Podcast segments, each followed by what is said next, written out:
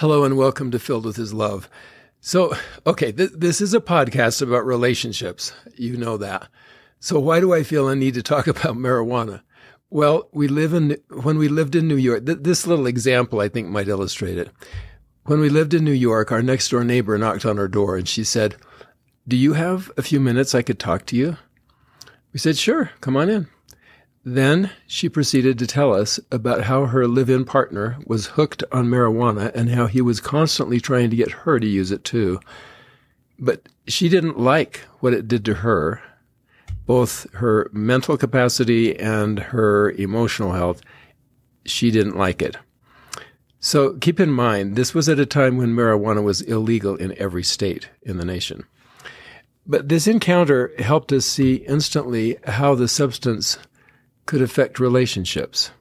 She didn't like her partner's behavior when he was high on the drug, and she didn't like how it made her feel either. So we tried to help her see how she could respond the next time her husband tried to rope her into using a drug she did not want to use. This really illustrates how any type of substance abuse and our physical health in general affects our relationships immensely. So, and one reason I want to do this podcast today is that a new study was just published that showed that marijuana users are three times more likely to develop peripheral artery disease, or PAD. PAD, peripheral artery disease. PAD is a serious condition that can lead to stroke, heart attack, and a host of other diseases. This was, let's say, a very gigantic study with 30 million patients receiving treatment for PAD. And of those 30 million, 623,768 were diagnosed as marijuana users. Marijuana users were at more than three times the risk for developing peripheral artery disease. So this was the conclusion of those who did the study. Quote, with the increase in marijuana use in the U.S., our findings show that users should be aware of the symptoms of PAD, such as leg pain while walking, slower or no hair growth, and feelings of coldness in the leg. So they said, We know PAD is a progressive disease that can drastically impact the quality of life, making ongoing monitoring of this patient population critical. End quote.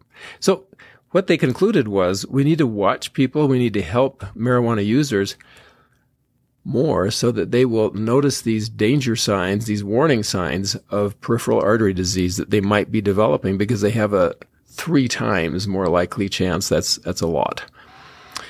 So this is just one disease that marijuana use can lead to, and it's been estimated that one in three users develops marijuana use disorder, meaning that they use more than they intended to use, they use it more often and for longer periods of time, essentially making it difficult for them to live an active, purposeful life.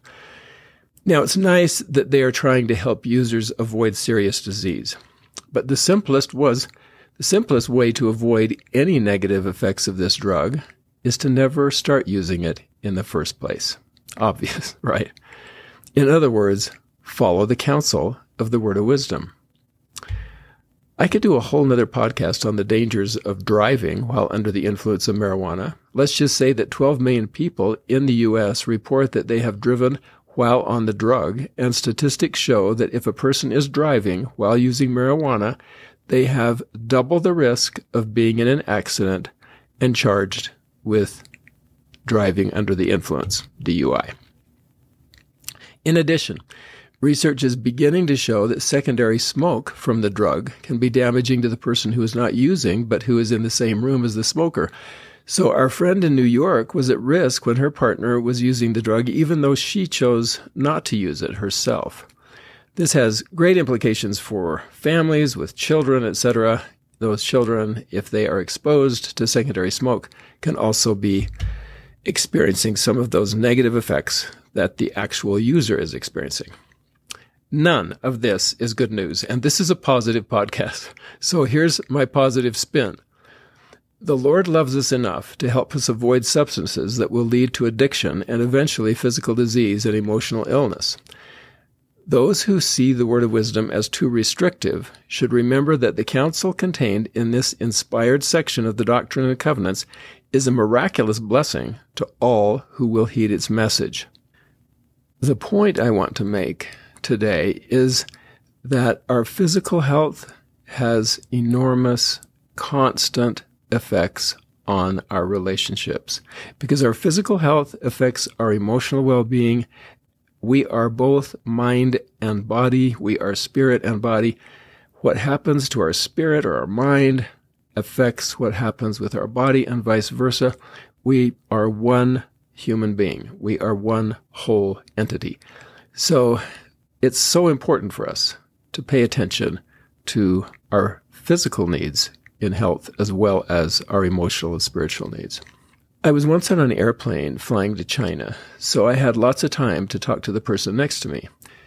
He noticed that I was reading a book about heart disease, and he asked me why I was reading that book and whether or not it was a good book.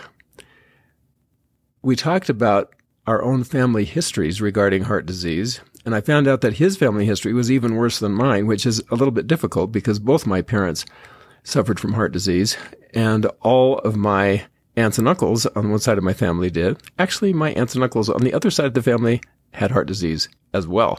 So both of us have some type of genetic marker that we have to watch out for, that we have to try not to trigger.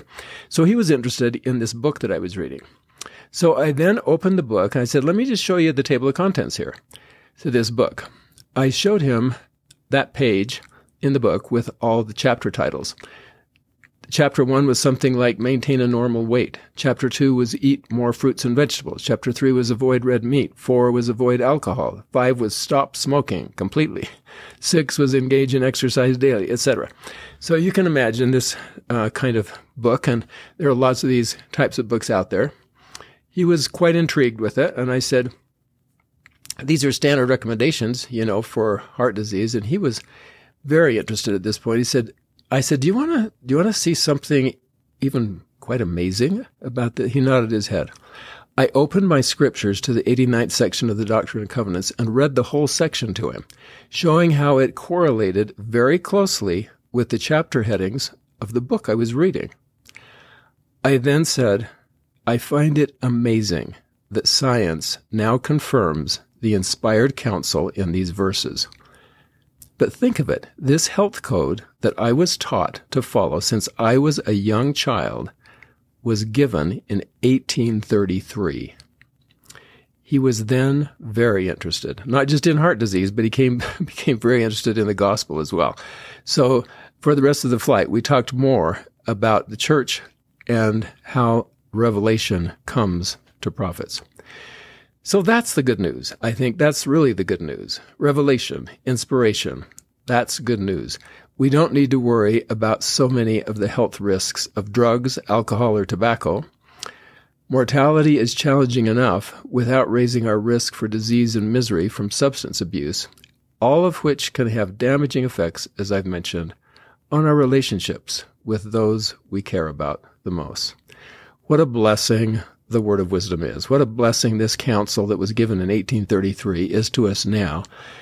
And science and the CDC keeps doing studies confirming all of these things that we knew in 1833. I am grateful for that.